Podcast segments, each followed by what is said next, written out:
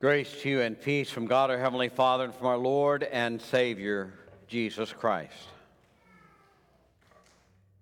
The text for this morning's message is from the epistle reading from the 12th chapter of Hebrews. I'm going to read several verses. For you have not come to the mountain that may not be touched, and burned with fire, to blackness and darkness and tempest the sound of a trumpet, and the voice of words, so that those who heard it begged that the word should not be spoken to them anymore. You got the gloom and the doom? Okay.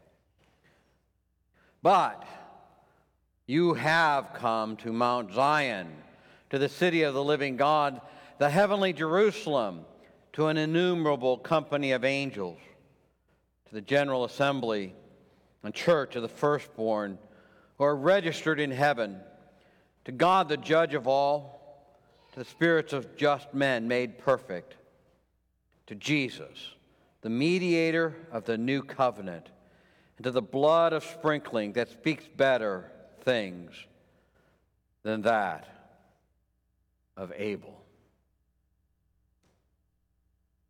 You can sense the difference the author is speaking about the heritage that the Jews claimed.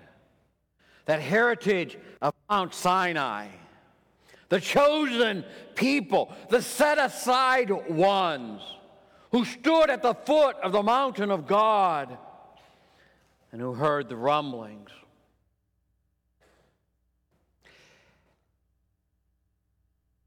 And yet, the people who stood at the mountain of God and heard the voice of God and yet said, Please, please, no more. Please, we can't bear it anymore. Let us in peace.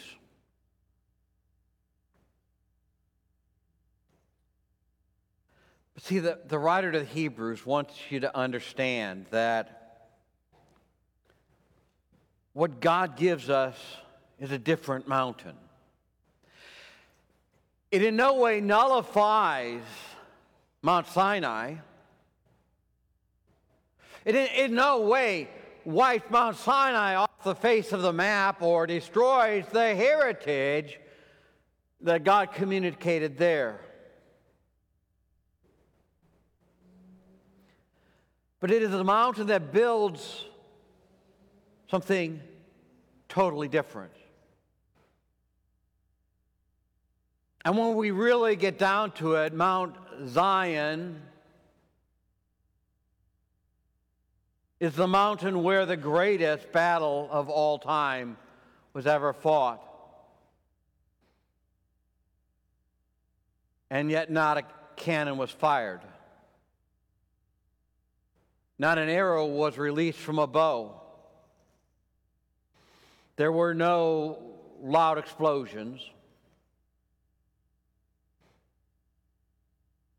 And only one battle cry.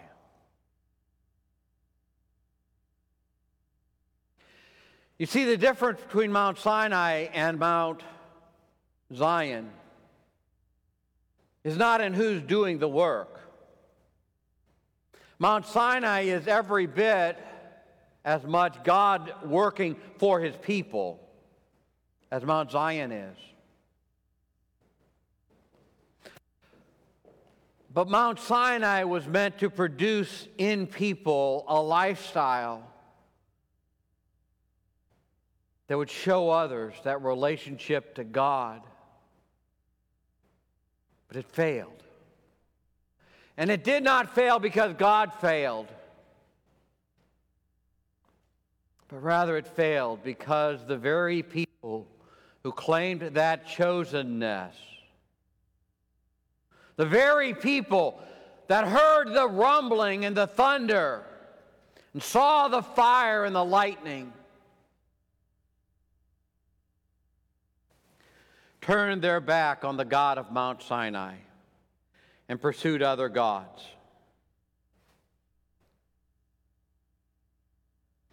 They left Mount Sinai in the middle of the desert.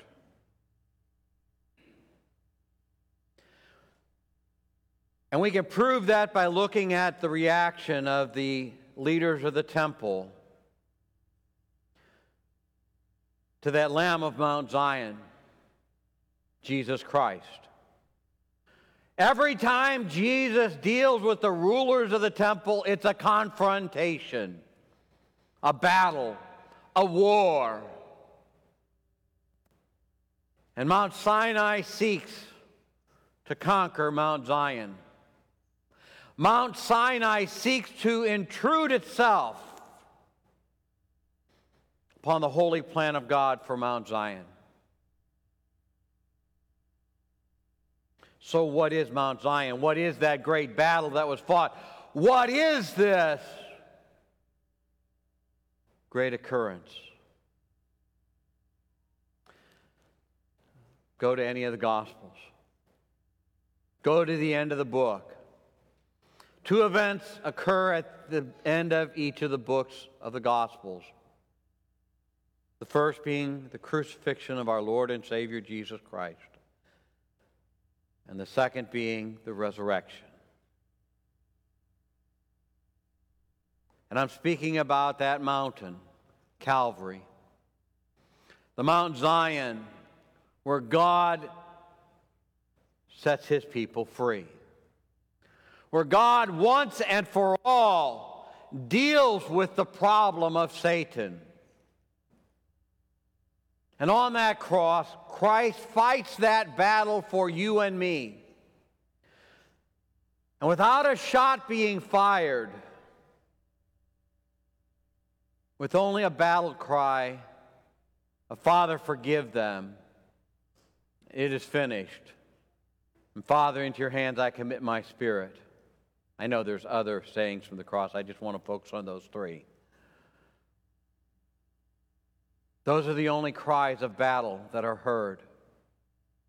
And yet, in them, God reclaims his people as he forgives them their sin by the blood of Christ shed on the cross.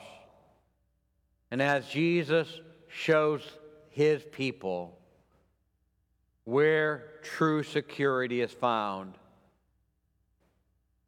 in the Father's hand. You see that great battle, there was no noise. There was, well, there was an earthquake, but it happened after the conclusion of the battle. There was nothing of note except for a man upon a cross. And people gathered around hurling insults, which probably was an everyday occurrence in the Roman Empire. There was nothing of note until you look at what Jesus said, until you understand the battle he fought for us and the true sacrifice he offered. I do want to offer one side note the, the end of the reading for today in, in verse 24 be, speaks better things than the blood of Abel. By, by the way, the writer to the Hebrews is not talking about when Abel was killed by Cain. He's talking about Abel's sacrifice, the sacrifice of a firstborn lamb without spot or blemish.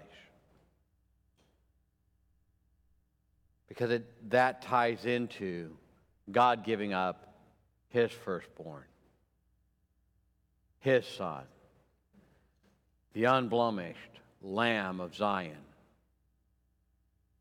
who takes away the sin of the world. It makes better sense if you understand that, that it's not, well, wait a minute. Cain kills Abel and Je- that's compared to Jesus? What? makes better sense if you understand it's Abel's sacrifice. And it makes better sense. If we understand, we journey past Sinai all the time. Every time we look at the Ten Commandments, every time we read the Old Testament account, hope I didn't need that. Every time we make that journey through the desert, we go past Mount Sinai. But we go through past, we go past Mount Sinai to get to Jerusalem, to get to Calvary, and to see Jesus. That in him we might hear our sins are forgiven, our guilt is taken away, the filth and stain is washed away by the blood of the spotless Lamb that God gives for his people. Therefore, when we look to Mount Calvary, gruesome as it is, we see there the glory of God revealed. We see there heaven's gate open, that we might dwell with the angels and all those souls made perfect by the Lamb, that we too might understand that this mountain has already been conquered for us, and that we're on the ride of a lifetime as God, our God, calls us home. May we daily look to that journey. May we see the difference it makes. Oh, by the way, Bolzano. Okay, so when we were, by the way, we were, we were Christmas marketing, and Bolzano has a very, very nice Christmas market. Understand this Salzburg is on the north side of the Alps, and therefore it is influenced by a body of water that's a little bit cold. It's called the North Sea. How many people want to go swimming in the North Sea? You cross over the Alps, and then, so we're bundled up. We had a snowball fight outside of the salt mines in Salzburg with some local kids. Did you hear what I said? A snowball fight. Gisla's smiling. She knows exactly what I'm talking about. We had a snowball fight. The next day, we're walking around in shirt sleeves through the, the uh, Christmas market because we're on the Mediterranean side. And we get the warm breezes from the Mediterranean, not the cold breezes from up north. Zion does that for us too. When we see Jesus, we understand life differently. When we look to Mount Zion, we no longer have the fear of Satan and hell that we would have. We have a new respect for the life that God has given to us. We look at life through Mount Zion, we see the joy of heaven. We feel the warmth of God and the love of God. And we no longer fear that dark, gloomy, fire covered mountain because He's taken it for us. Journey to that mountain and find there your life and your hope. In Jesus Christ. Amen. Now may the peace that passes all understanding keep our hearts and our minds in Christ Jesus to life everlasting. Amen.